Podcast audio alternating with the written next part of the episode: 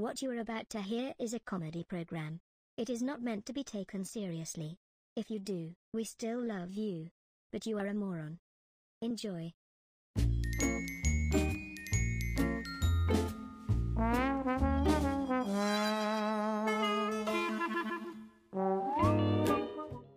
David Steves. But the person who really got me into comedy was Boy George in Culture Club. Really? Yeah.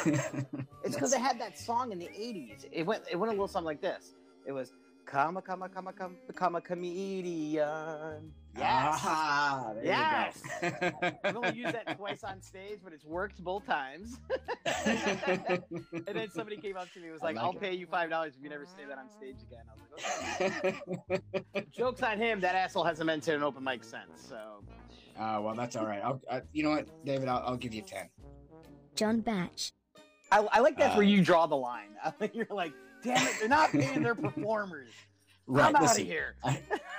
You know, if a girl wants to do any sort of nasty, awful shit, have bucket loads of cum dumped on her face, wants to eat ass, do whatever she wants to do, that's fine, and God bless her. But I'm gonna pay her and make sure she gets paid well for that as much as I can. I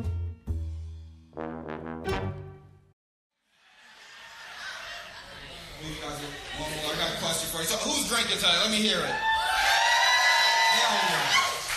But be careful with your drinking. Be careful, all right? Because I had to slow down drinking because I was having too many what I like to call werewolf wake-ups. I don't know if you guys have ever done it. Exactly. I don't know if you guys have ever done a werewolf wake-up, but let me explain it to you. A werewolf wake-up is when you wake up the next day after a hard night of drinking, you're naked, you're all achy from the things you did the night before, you can't remember any of them. You look over, there's a carcass in your bed, you didn't get his or hers name, so you just kind of like gather your clothes and run off into the woods. You ever been drunk like that? Just me? Cool. For real, man. Like, I knew, like, this is embarrassing, but I knew I had to get it together because I did a werewolf wake up right in the middle of biology class at Michigan State. You believe that? Man, that's just crazy because I went to Ferris and I was like, how the fuck?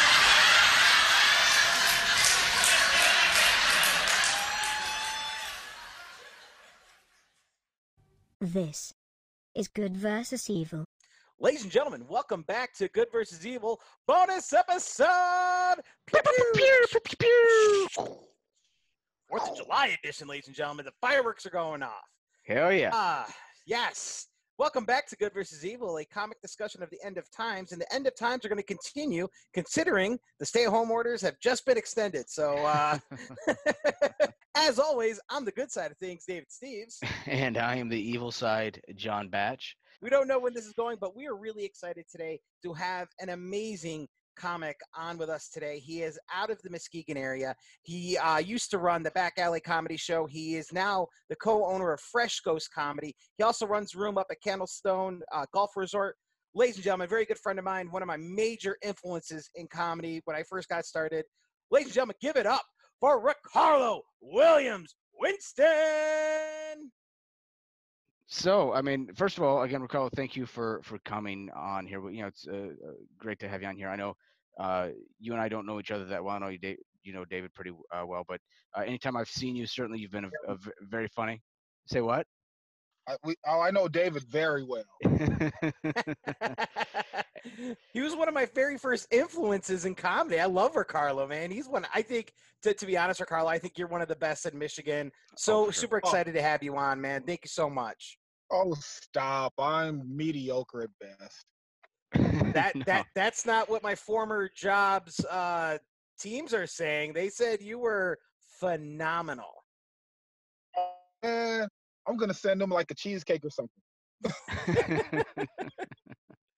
I hope you guys know that I am going to be getting high during this. So, well, that's, I mean, that's fine. Let's get to it. Let's get to it. We're drinking. So, I mean, obviously, I mean, to just kind of get started, Ricarlo, obviously things have been shut down for a while and we just got word again today. Things might be shutting down again a little bit. Yeah. How has that been going for you? Have you been doing anything comedy related during the quarantine, or are you looking to start doing things again? I did a little hosting gig last Friday in Howard City, and that was cool, you know, getting my, you know, getting feet wet again, getting back out there. That was fun. But it sucks, man. I have a few things lined up. I'm hoping that they still stay together at this point, but I'm just, it sucks because I have so many different ideas that, like, I want to work through. You can only do that on stage. Like, it's, you know, you can be in the shower like, oh, man, this is going to kill. But then you get on stage, you're like, fuck.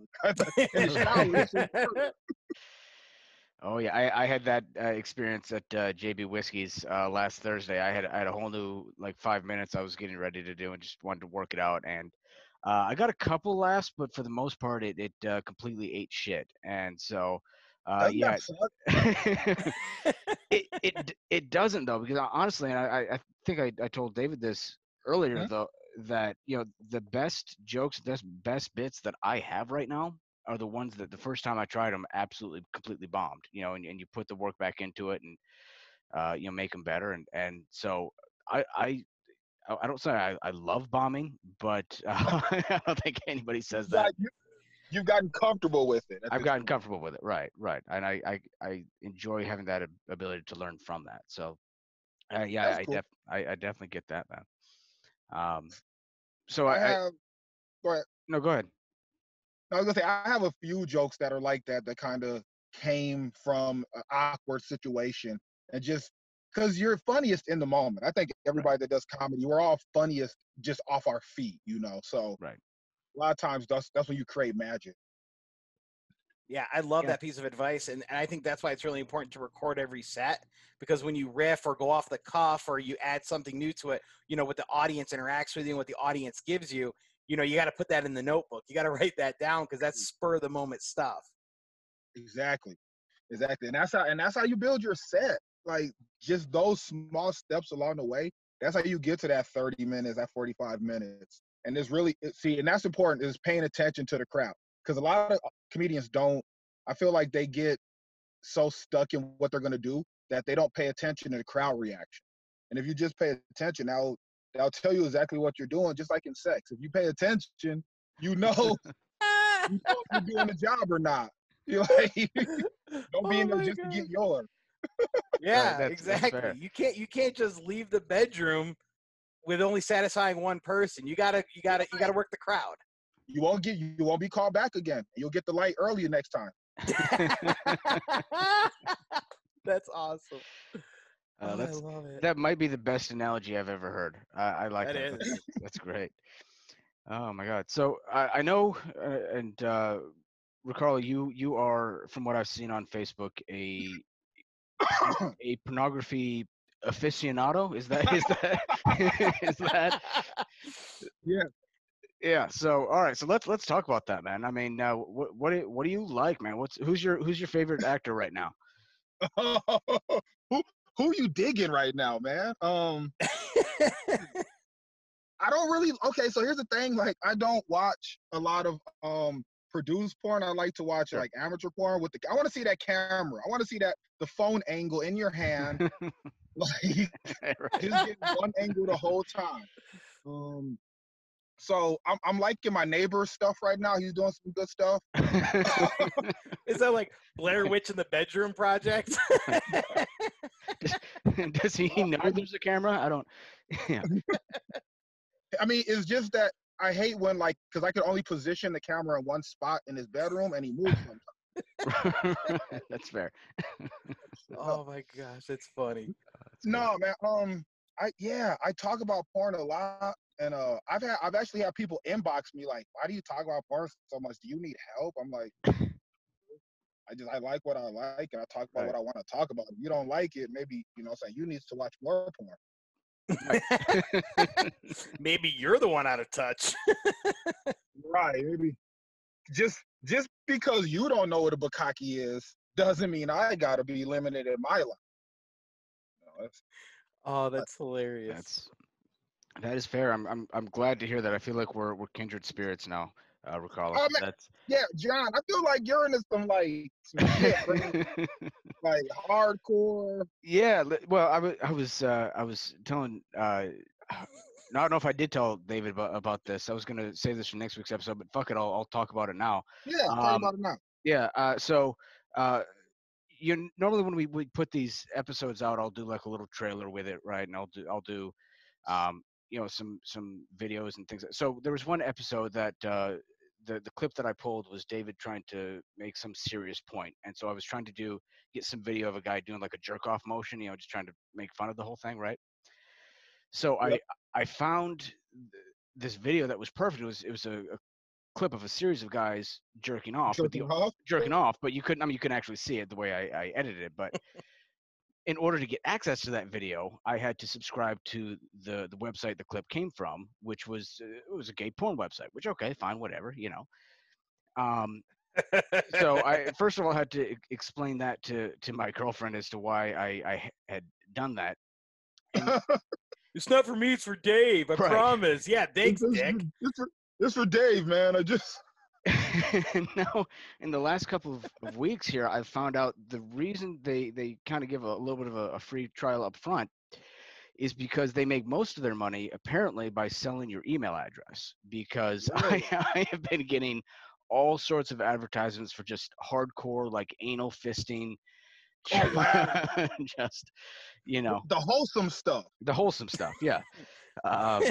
So Orange is the New Black male edition, right? Exactly. You know, so I don't know, but I've again, not something I would normally be into, but I mean, as long as it's in my inbox anyway, I'm gonna at least check it out, you know. Right. I mean, might as well. I feel like Dave doesn't watch porn, and if he does watch porn, it's like the kind of porn that like ladies watch, like really soft porn with a lot of story and foreplay. Right. So I'm gonna be honest with you guys. Lights down and I got a little frisky with myself the other days because my girls weren't here, and so okay. I looked up on the internet. I was like, closest thing to porn on Netflix. Oh my god! Closest thing to porn on Netflix. Can I get some porn lights? Like what's right? Yeah, I mean, I'm like the Miller Lite of porn, right? But that's okay. But there's stuff out there for you. You know, yeah. there's like, you know, guys coming over talking about their day. Well, when I was, yeah, right. Oh well, but hey, Jim. Right. How did you and Cheryl have intercourse last night? Oh, it was wild. She got on top. Oh, relatable shit. This is going to get progressively weirder because I'm going to get, like, you know, higher. So it's going to be. It's going to be good. But the reason why I don't have such a good porn collection is because when you come back from overseas, like that's so like you sell all the stuff that you brought over, like your Xbox, your PlayStation, whatever, because it's already got sand in it, it's already dirty. So you sell it for like a couple $100. The porn CDs that you had over there, you can't take them through customs with you unless you write Microsoft backup on it or whatever. And so we would sell those for like $10-15 a piece. So we'd make more money selling our porn than we would on our anything else. Oh, so you guys were hustling your jerk-off material. Oh, absolutely, because these guys are new in country. They know they're going to need that stuff for a whole year. And you need variety. That is wild. Mm-hmm. And that's what's up. So that's smart, though. You got to make the system work for you. Exactly. Right. So, okay, Ricardo, I got to ask you this, and because this is going to sound dumb, and I already sound dumb on Porn Light, but okay. What's getting high like? Because I've never been high. It's okay. So first off, I smoke a lot of weed. Like I don't drink at all anymore. I can't drink. Funny story. I tried to man up and drink 3 beers after work last week, and I immediately threw up. No. Like, yeah. So I smoke a lot of weed, and for me. Like it just kind of slows things down because I tend to be pretty fast paced, so it's good to just mellow out. It just mellows me out, man. You know, I'm not saying you got to do it, brother, but it's nice. It's nice. It feels good. It feels damn good. I enjoy it. That's awesome. Dude, hey, it's legal, so who cares, right? I mean, yeah, exactly. It's finally, it's fucking legal. This should have been legal years ago, but you know, that's another conversation for another time. Well, we can talk about it now. I mean, well, dude, I'll tell you what. I can't smoke weed though. Like because I've never been much of a weed guy, so that when I do it, I don't have a high tolerance for it, right? So I'll drink, I'll do other various drugs, but weed has never really been my thing. And again, I don't have a high tolerance for it. So when I do it, it's a fucking mess. Like the last time I did it was probably with Joe Elder. Joe. No, it was actually with another buddy of mine. We were at a party. It was a house party at his place, and he gives me a THC pill, right? So, oh, again, shit. I didn't know what it was. I was just like, oh, cool, a pill. I'll take it. Fuck it. Let's see what happens, you know? No, I was catatonic on the couch. You know, and he thought I was asleep, which was unfortunate. No, you were awake. You were just nodded out. Right. But the problem was he was there with his girlfriend. It was just the three of us. So he immediately starts having sex with her. Like 6 feet to my right, he thinks I'm passed out. Not meanwhile, I'm just staring up at the ceiling, going, I can't hear. I'm hearing this. I can't do anything about it. I can't, you know. Like you can't move your arms or legs or anything. I was in one position. I was just done. What if like your friend planned that, and like that's his thing. Like he likes to fucking from people. Well, I mean, he likes someone in the room. That's fine, but at least tell me ahead of time. I would have been fine to just sit there, drink, and beat off. I would have been fine with that. Or pretend to sleep. What if he needed you to like just sit there and do nothing? Like that's how he gets where he needs to be. He's like, man, I need this fucking human mannequin, man. You know, in hindsight, I think I might have been roofied. I think I need to report that. It was crazy when you look back on things. Right. Oh, for sure. So, Ricarlo, I got to ask you this question because I've done it. Have you ever been in like a hotel room with your boy and he brings a lady home and you got to pretend to sleep so he can get it in? No. Really? No. Am I the only one alone in this?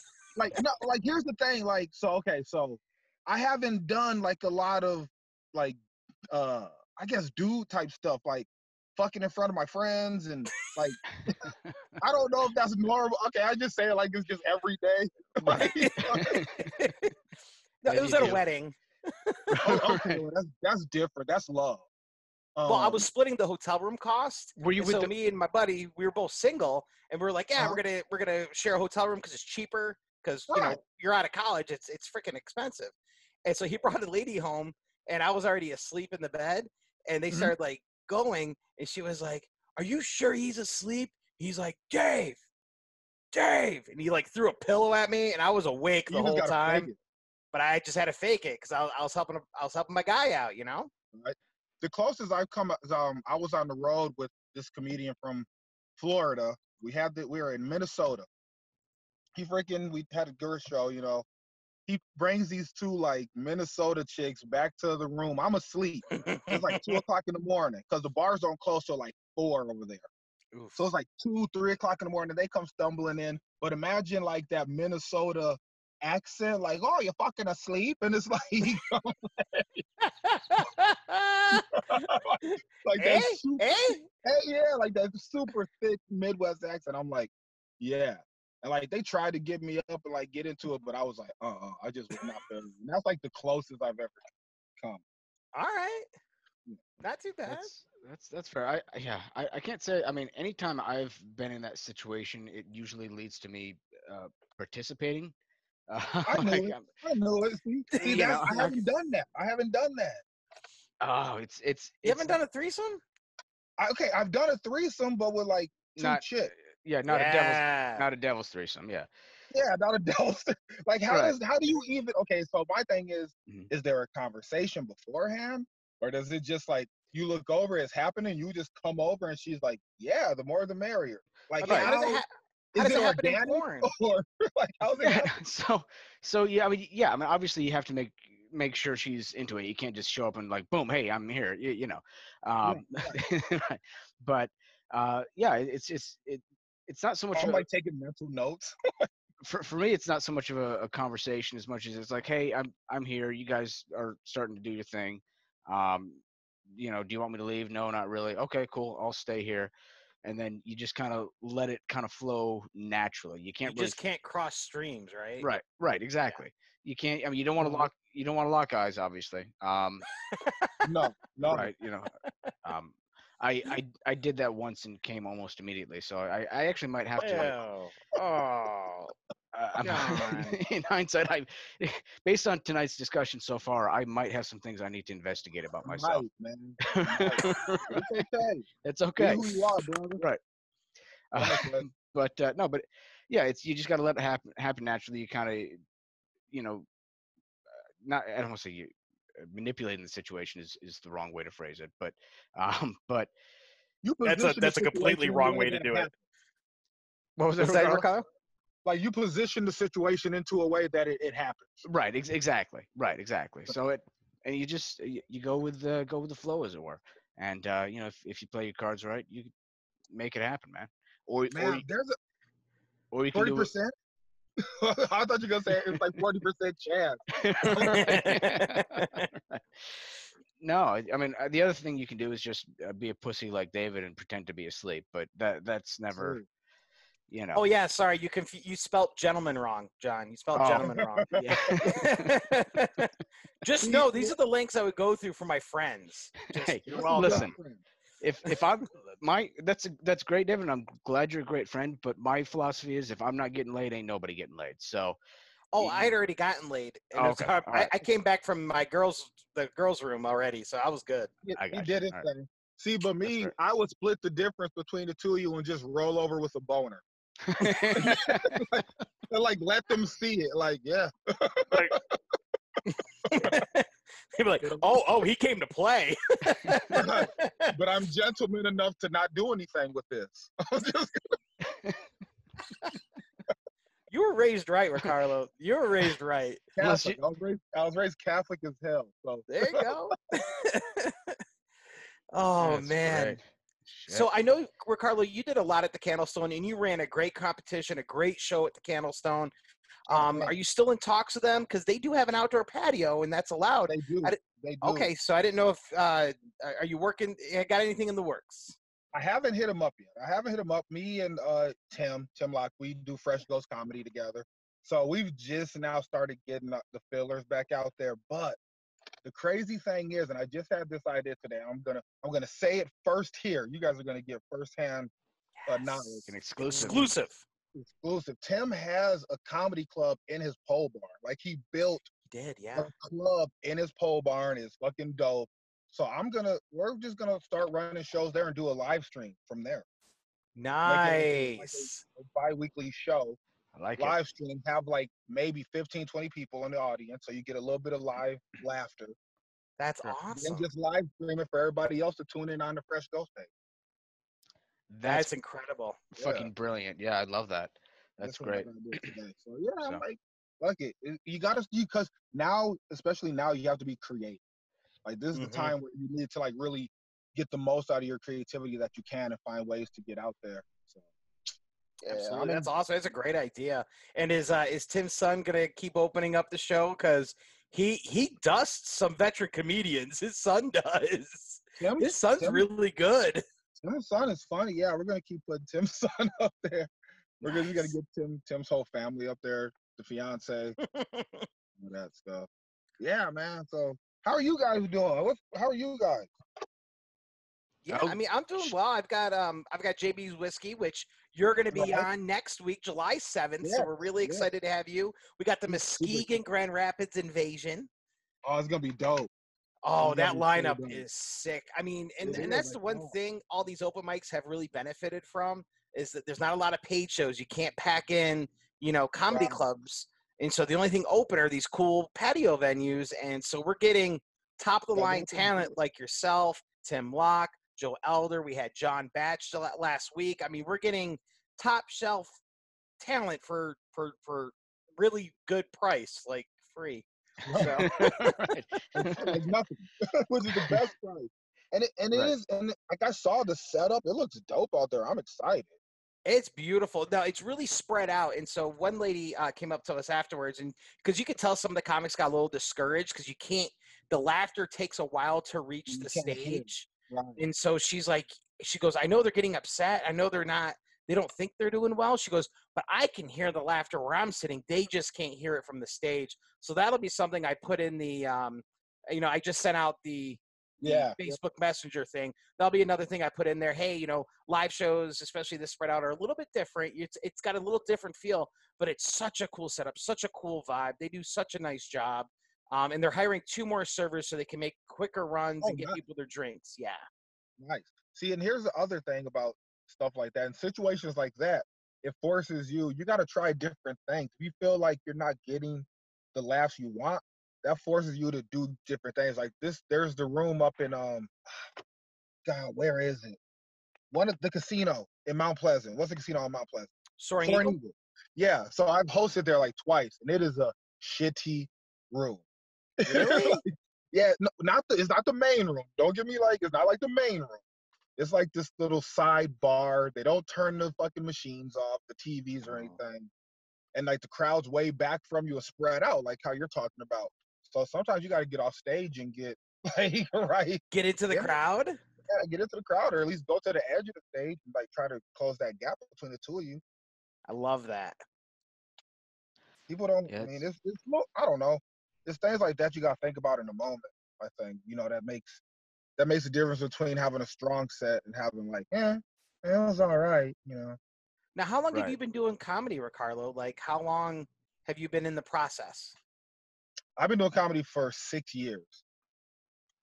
Yep, wow. So I've been doing comedy for 6 years. So, like, that midway point, not a long time at all, but, like, kind of a long time, I guess. I don't know. Oh, 6 years is, I mean, you tied with Danny Redwine, who was our guest last week. She's also done 6 years. So, yeah, me and Danny started about the same time. Nice. Obviously, because we're both 6 years. We started different times, but we're both 6 years. I got a time machine. That's how it works. Okay, McFly. Oh, that's great, man. So, I mean, obviously, again, like you said, I've been doing it for about six years or so now, Ricarlo. What are you, from what you've seen in the last 6 years, what are the biggest things you've seen change, or a lot of things pretty similar to how they were those many years back? Or no, things are fucking different, man. How candidly can I speak? Like, how real can I be right now? You can be as real as you want to be, man. Okay, about to probably commit career suicide, but things right now are really fucking tense than what they were when I first got started. Like, there was way more of a community feel, like, you know, I felt like. Of course, there was still that animosity between certain, you know, factions, I guess you could say. But now it's just like, especially being on like MCN, it is really negative, man. And that bothers me, because I really feel like people have forgotten the reason why they started doing comedy in the first place. And it's to have fun. It's to make people laugh. It's not to, I mean, I understand the fucked up things happen.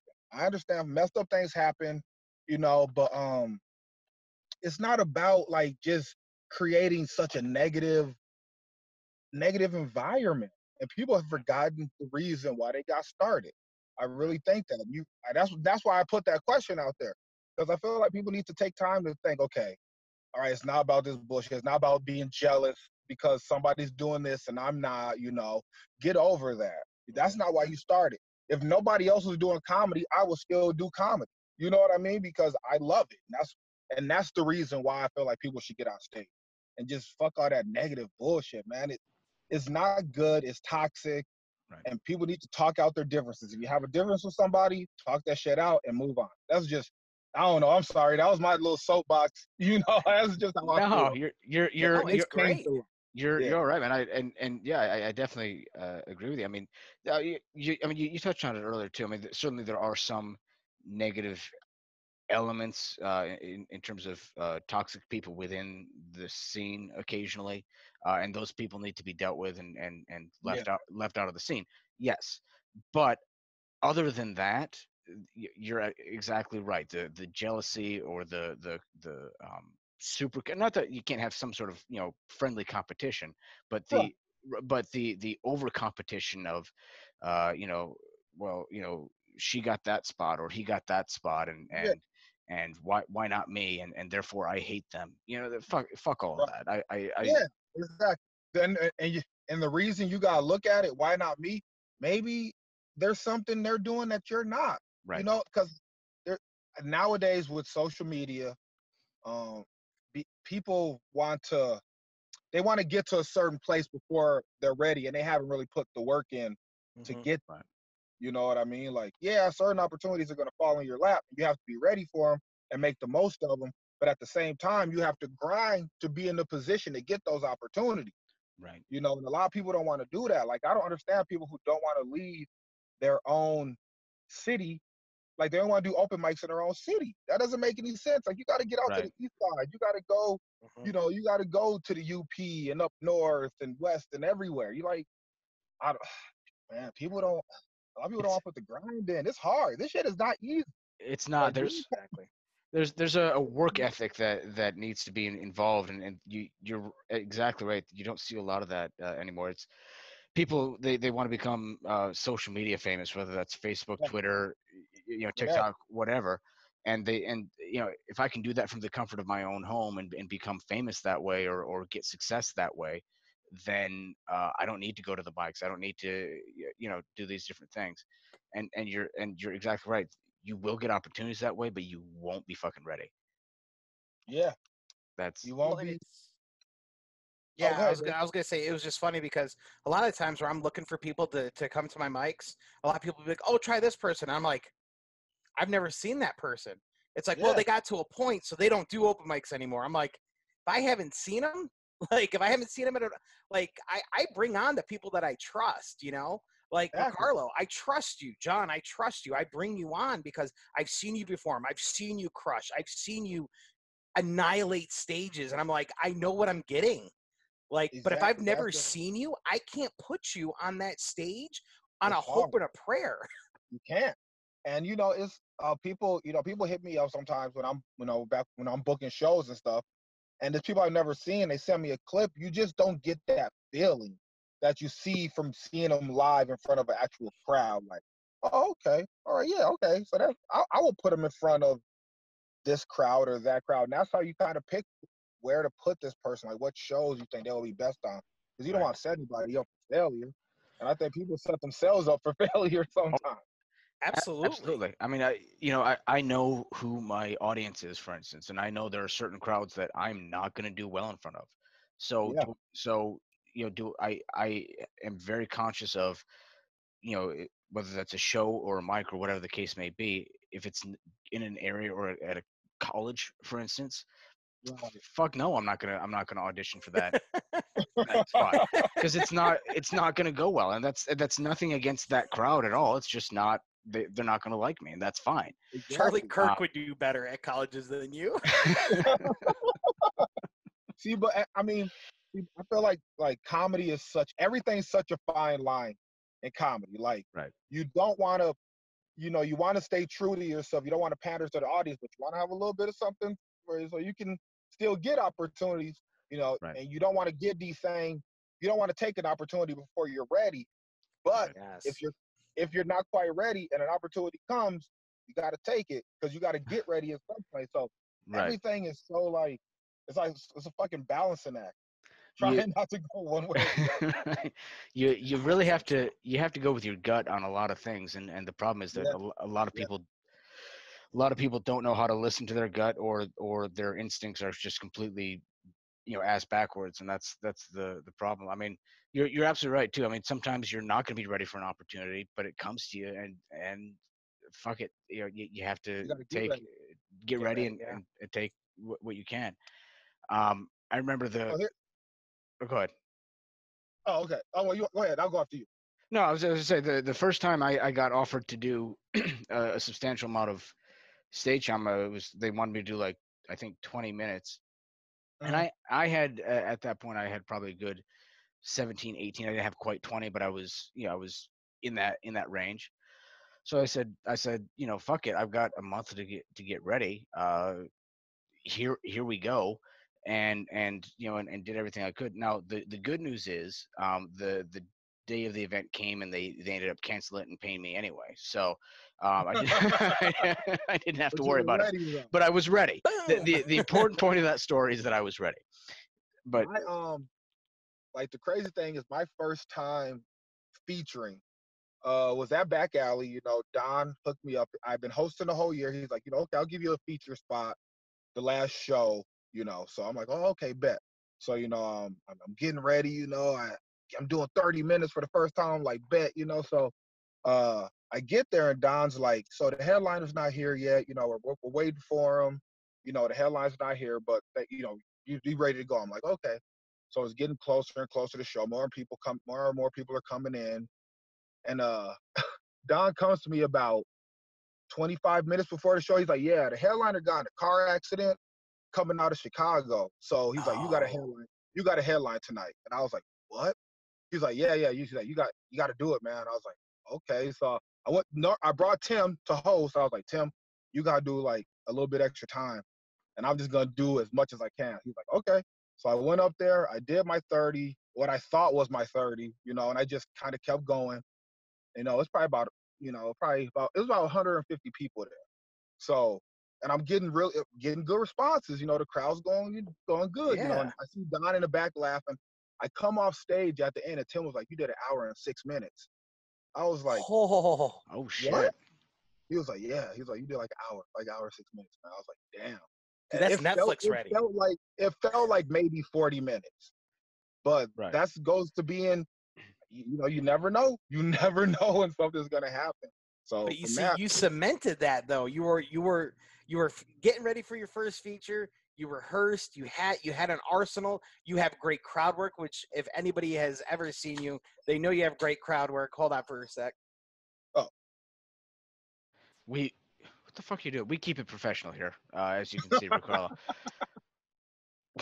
Sorry, my dog was like pawing at the door, and it would have come across on the audio, so I had to let him outside. He's chasing a cat. There's there you go. At least it's for the hunt. Yeah, he's fucking hunt. Bring home that tail, buddy. Come on. There you go. All right, so sorry about that. that's all right. Right, but no, like I was just saying, I mean, it's incredible that you're able to take that. I mean, that's Netflix stuff, and the crowd was responding to you. So if you've never seen Ricarlo, check out his crowd work. It is phenomenal. Yeah, absolutely. I don't even think I like do that much, you know, crowd work. Well, I mean, I wouldn't say that you're like a crowd work comedian in the sense of like we've all seen those guys that go up and do like 15 minutes, like 15, 20. Right. Right. Oh, he is a fucking master of crowd work. I love watching him. I'm sorry. Go ahead. But what David I think was saying, and what I would agree with is that you're very good at interacting with the crowd throughout your set. So you're not necessarily right, exactly. So you're not necessarily doing 15, 20 minutes of crowd work for your entire set, let's say, but you are, you know, speaking to specific people in the audience. You're working with the crowd instead of working against the crowd, which we've all seen 1,000 times. Yeah. Yeah, you make everyone feel a part of that show. Right. That's the important thing, because people pay. I mean, even if they didn't pay their money to go to the show, there's even if it's an open mic, they're there to watch and they want to enjoy what they're watching. So I mean, like I try not to go at the crowd. I've been doing it lately though, like people who are talking and shit. I've been losing my shit. Like the last few times before Rona broke out, I was fucking losing my shit on people, like, bad. But it worked because they deserved it. So it was all right. But you're going to love JB's. Oh, I can't wait. I try to include everybody. I just want everybody to have a good time. Absolutely. Yeah, absolutely. And just love me. Just love me at the end. And they do. They always do. Just love me. Well, that kind of leads me into one of the questions that I wanted to ask tonight, Ricarlo, which is, you've been doing this 6 years. So 6 years in now, how would you define your comic voice or comic persona? How would you? That's a good question, because when I first started, I was like, I'm a storyteller. That's it. I tell stories. That's what I do. And I was very like hard into that, you know, but then, Then I watched Brent Morin's special on Netflix, for the first time, right, and saw the way that he took like one, it was one whole long story, but he would drop out of the story, you know, and kind of tell his jokes and tell little stories and stuff. So I was like, okay, it doesn't have to be just a strict storyteller. I can do one-liners, I can do quick, you know, things, but my comedy's all about myself. And I was actually commenting on Facebook today. I try not to do current events and stuff like that, A, because I don't really give a fuck a lot of the times about a lot of stuff, but B, I feel like if you talk about yourself, that's always going to be relevant. It's never going to be like played out or anything because it's always true. So that's hard to duplicate. It is, and it's hard, and it's hard for people to steal your shit too. Right. You know, like how many fucking Jada Pinkett and August Alsina memes have you seen today? Or how many Will Smith memes have you seen today? Because too many. Like what all that shit is so hard. It's so easy to duplicate things that are happening in the moment. But I feel like the funniest stuff comes from actual real life. So that's why I've been writing a little bit more personal. Because I feel like I've been watching a lot of Carlin lately. And I want to kind of get more ranty about the shit that I feel and what I feel, you know, how I see the world and how I feel like I wish it was. I want to talk more about that and more about like real topics, because I want to get to the point where I'm saying something with my comedy, because I feel that's what the greats do. They make you laugh, but they also make you feel something, and they're saying something with their comedy, because anybody can be funny, but you have to be funny with a purpose of it. Absolutely. Yeah, I would agree with that. Yeah, I shudder to think what I'm actually saying with my comedy, but that's not the point. But no, I agree, and I think it's interesting because we talked about this on the main episode from Thursday. Mm-hmm. just talking about you know, what is that balance between doing social political type commentary versus actually, you know, versus telling straight jokes, and I think the conclusion we came to anyway was you can do that. Excuse me, you can do that. That's fine, but the funny has to come first, because we've all seen people who do. We use Bill Maher as an example. You know, I gotta be too smart. Right, too smart, and they just try to make a political point or a social point or whatever, and that's fine. You can certainly use your platform for that, but the funny has to come first. That's it. But I think you can say things in a way where you can bring it to the crowd's level where you won't lose them in all these like philosophies and all this shit. This is, you know, what you're trying to say, but right, still keep it funny to them, because you want to keep them engaged at the end of the day. Right. Yeah. Yeah. Absolutely. And they're fucking letting off fireworks, or it might be gunshots. I don't know. It's Muskegon, man. It's either or. Ski Town, baby. Dude, when I drove through there, I was like, it's true. Your comedy is 100% true about Muskegon, dog. Yeah. I keep it real where I'm from. I don't sugarcoat it. I don't sugarcoat anything. When I first started out, I had some jokes that were like real, like, ooh. So I had to learn how to like tone those down a little bit, make it a little bit more palatable for everybody. Right. Absolutely. That's always the key is reach the the widest audience that you possibly can, you know. So yeah, I love that. I mean, and actually that's kind of leads me to another question I had for you, Ricarlo, because you talk. I mean, oh, my allergies, not the Rona, I swear. Right, sure, that's all right. Well, we're doing this over Zoom, so it's you can be as sick as you need to be, man. You're all right. Okay, cool. But you know, you talk about you know, sometimes you get on stage, and especially when you were starting out, had some things that weren't, you know, were a little maybe divisive. What's the biggest risk you've ever taken on stage? Ooh, like joke wise. Yeah, joke wise, or just topic. Top, maybe something happened in the moment, or. The biggest risk I've ever taken on stage. That's a good question, man. Damn, I gotta think for a second. So I used to have. Okay, so all right. So you guys have seen my set. You know, so I talk about how I was adopted, you know, and you know, my biological dad being a pimp, you know. But I used to have a joke where I talked about my biological mother and she was addicted to painkillers. And I would be like, you know, I would tell a joke and I'd be like, so guys, you know, anybody else got anybody that's addicted to hardcore narcotics? And I'd be like, no, nobody, just me. Okay, cool. And then I would talk about how, like, I'd be like, you know, you want to know the cool thing about that is somebody who's on drugs like that, they nod out a lot. And I would just kind of go like that on stage, you know. And I was like, so when I would still spend weekends with my mom. So it was cool for me as a 9-year-old because anytime I asked her a question, the answer is automatically yes.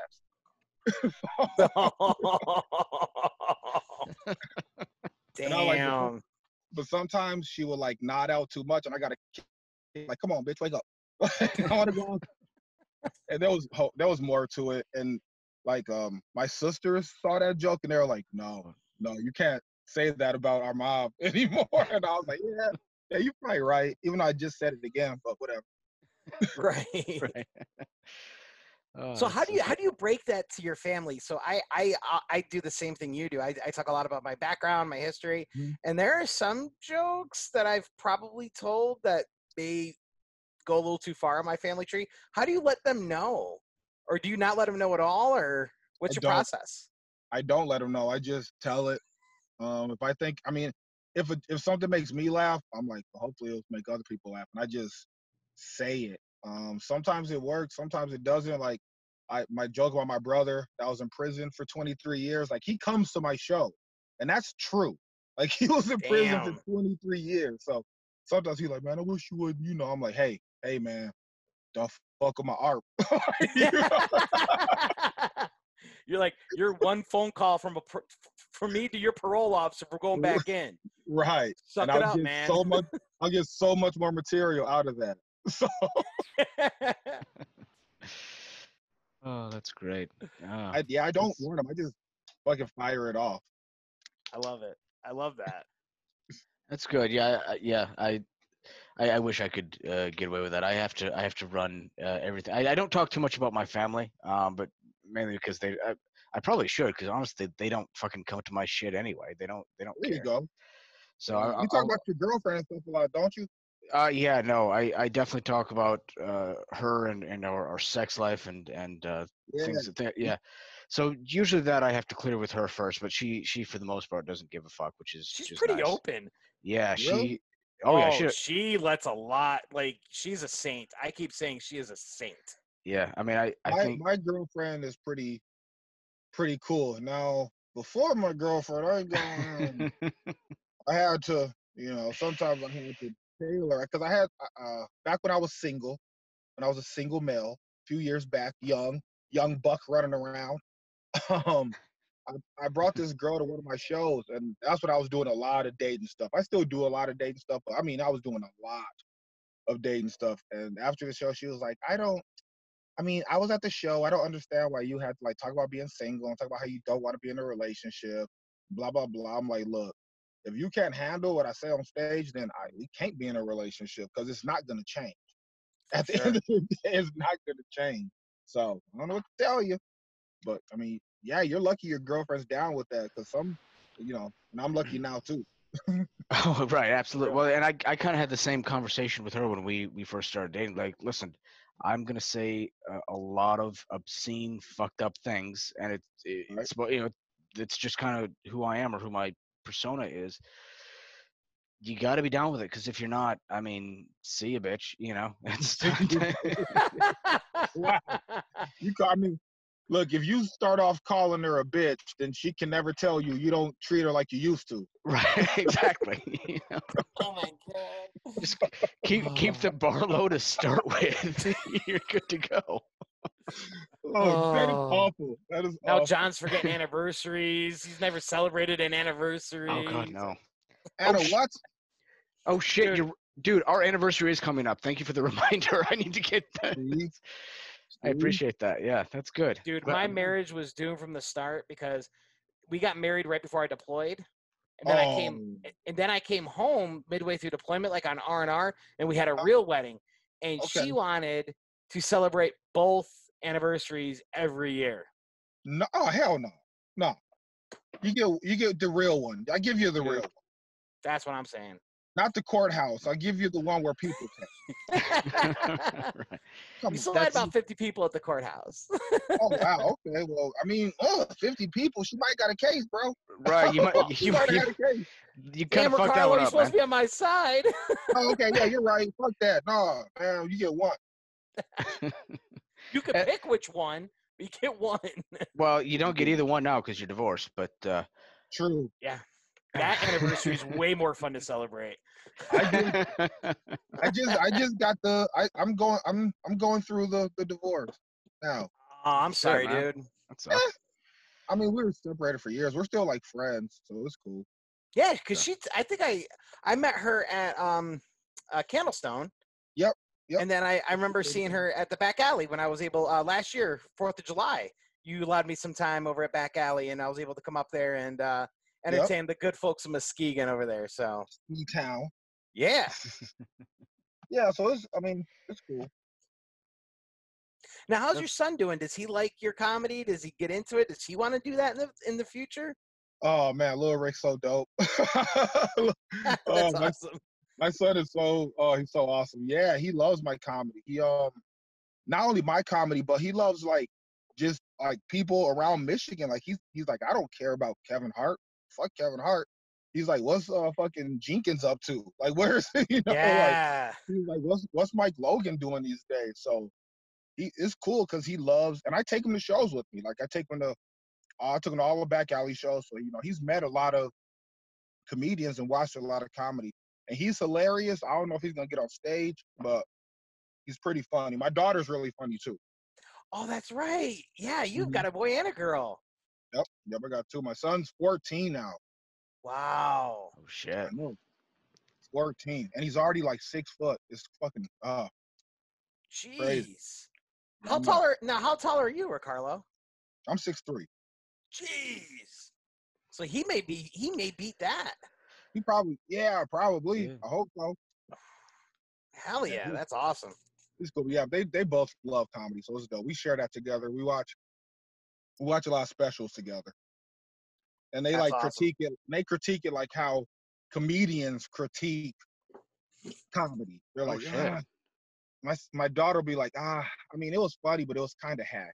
I'm like, that's awesome. You're right. It was hack, honey. That was fucking hack. That's awesome. And there's so much on Netflix to explore and see, and you take a lot from either. Now, would you want both your kids to be in comedy? So it sounds like they have great roots in it. Do you want them to go through the grind like you have? Oh, I would love it. I would love if my kids did comedy. I would. Because I think comedy is just so – you get to travel. You get to travel. You get to meet all kinds of people. You get to go to towns you've never even fucking heard of. You know, it's just fun, man. At least try it. I would urge them to at least try something artistic, like something where you have to stretch your creativity. I think that's important for kids to try, and just people in general to try stuff like that. Absolutely. No, it's great. Now, what's the furthest you've gone, or what's been the best place you've ever traveled to?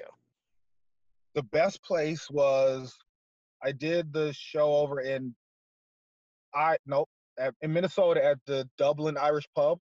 Okay. Dubuque, Minnesota. Or I think it was Dubuque, Minnesota. Yeah, it was dope. It was dope. There was just 2 shows in a night. I went there with Jordan Garnett. He's a comedian from Florida. We did a whole run. We started in the Upper Peninsula, then we went to Wisconsin, then to Minnesota, then we drove back to Michigan. Dang. In the middle of fucking winter. In the middle of fucking winter. He's from Florida. He wouldn't drive. I had to drive the whole time. But that was hands down my best experience ever doing comedy, ever. That and when I got to host for Brent Morin at Dr. Grimms. I got to meet Brent Morin and hang out with him. And he's my favorite comedian. Like, he's my idol. So that was surreal. That's awesome. Yeah, he was like, you know, giving me pointers and stuff, and you know, like we actually like hung out. It was dope. That's awesome. The coolest. That is, yeah, that's fucking solid. And what's the let's go the opposite of that, man. What's the worst room you've ever done, or one room that you've ever done, or place you've gone? Say fuck that, I'll never go back there again. Okay. All right, so. I've been keeping it pretty real, as so far. So I don't do a ton of like quote unquote urban rooms. So when I first started, I was probably about maybe, okay, I'll tell you about two times I almost wanted to quit when I first started. First time was I was probably less than a year in, maybe about 9 months. I was hosting this show at a fucking blues bar in Muskegon, nothing but old people there, probably about 60 people. I was opening up for a blues band. The band was late. You know, the drinks were overpriced. Everybody was pissed off. And the owner's like, okay, go and get up there. I'm like, what do you mean? He's like, just get up there. I'm like, man, they're not ready. He's like, fuck it, get up there. So he's like, okay, here come. And this is how he introduced me. He's like, here come the comedian. You didn't even say your name? No, he didn't say my name. He was like, here come the comedian. So what? I'm walking on stage, and I hear from behind me this old, mean drunk, you better be funny, motherfucker. And like, I proceeded to bomb so hard for 15 minutes. Oh, not a laugh. People like, I mean, old school heckling. Don't quit your day job. So I walked off stage, got my car, and just drove. Didn't say nothing to anybody. Walked off stage, just left, got my car, went home.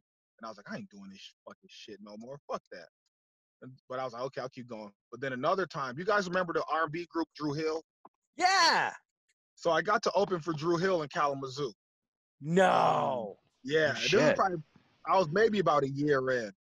And so it was Cookie from Detroit. You know, she's a big comedian down in Detroit. She was the host. She's like, okay, baby, you know, you can go up there and do your time. You know, she's trying to help me out. I'm like, okay, yeah. You know, Dave Jones. You guys know Dave Jones, right? I don't. I know. Dave Jones from Grand Rapids. Super fucking funny. I mean, yeah. he's been on like Apollo, a bunch of stuff. Oh, wow. Yeah, he was going after me. He fucking kills every time. So I get up there. I try to go into my stuff. And fucking like half the crowd just starts booing. I mean, loud, like, boo, get your bitch ass off the stage. Yeah, that sounds like Kalamazoo, to be honest. I mean, like, boo, your old nerdy ass, you ain't funny. Like, I'm just like, but that time, that's when I was like, I was like, nah, damn that. I was like, nah, fuck that. Y'all paid y'all money. You finna hear me tell these jokes. I just stood in there and just hammered my jokes, and I ended up getting in the pocket. Yep, I ended up getting them back, but to get booed by half of a crowd, I mean, people up in the balcony like booing me. I'm like, you can't even fucking see me up there. So it must have been at the State Theater then, if there's a balcony. Yeah, that's a big room. Yeah, and I'm like, how the fuck you know I got on a plaid shirt? You can't see my fucking shirt pattern from up there. They're like, you plaid shirt wearing, bitch. I'm like, damn, I should have wore solids. I'm sorry. That was awful. That was awful. That's fine. Well, Ricarlo, I mean, again, thank you for coming on today. We are running up against our time here, but I mean, this has been a hell of a time. Thank you so much for coming on. Before we go, do you want to run your socials or any shows you got coming up or anything going on? Yeah.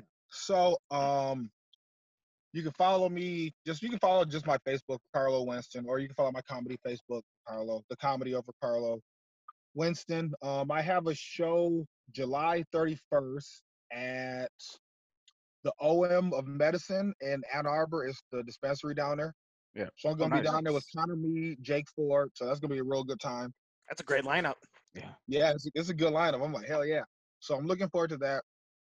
That's about all I got. I'm gonna be hosting at I'm so out of practice I can't even remember the names of the places I'm gonna be. It's in Jackson. It's one of Mike Ball's rooms. I'm gonna be hosting August 5th. Oh, the Future of Comedy, I think it's called, right? Yep.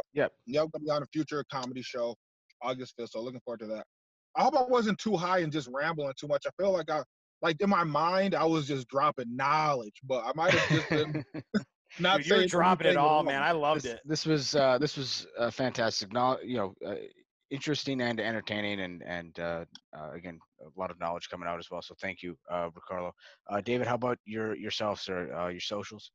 Oh yeah, you can follow me at David Steves. I think it's David.Steves3 on Facebook. If you love this episode, you're gonna love Ricarlo. He's closing down the show at JB Whiskey's.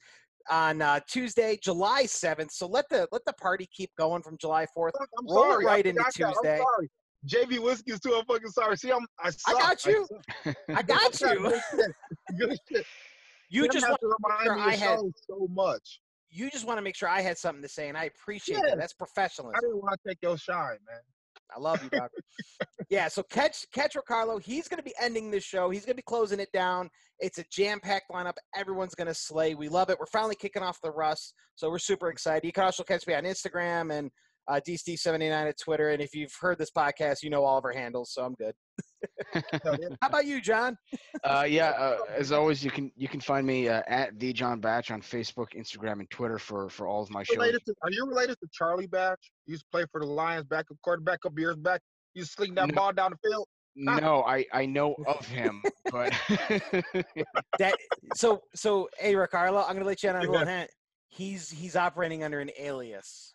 I don't use my full name because, again, as I've talked before, I say a lot of awful shit, and my family doesn't want to be associated with it. Well, it's John. Well, everybody fucking knows your name's John Batchelor. Right, exactly. I'm Jewish, right? Obviously, clearly. You and Aaron are the only two in common. I love it. Oh, that's funny. But yeah, you can find me there. All of my shows obviously are subject to change depending on how our wonderful governor decides to make changes in the coming weeks. You can always follow us here at the podcast at Good vs Evil on Facebook, at Good vs Evil Podcast on Instagram. Of course, you can always contact us at Good vs Evil. Good Evil Podcast at gmail.com. Perfect. So, again, feel free to reach out. We welcome to participation. Thank you again, Ricarlo, for coming on. This has been an absolute fucking blast. You're amazing, dude. Thank you. Good. Thank you guys for having me. I had a good time. Absolutely. Hell yeah. As always, this has been Good versus Evil, a comic discussion of the end times.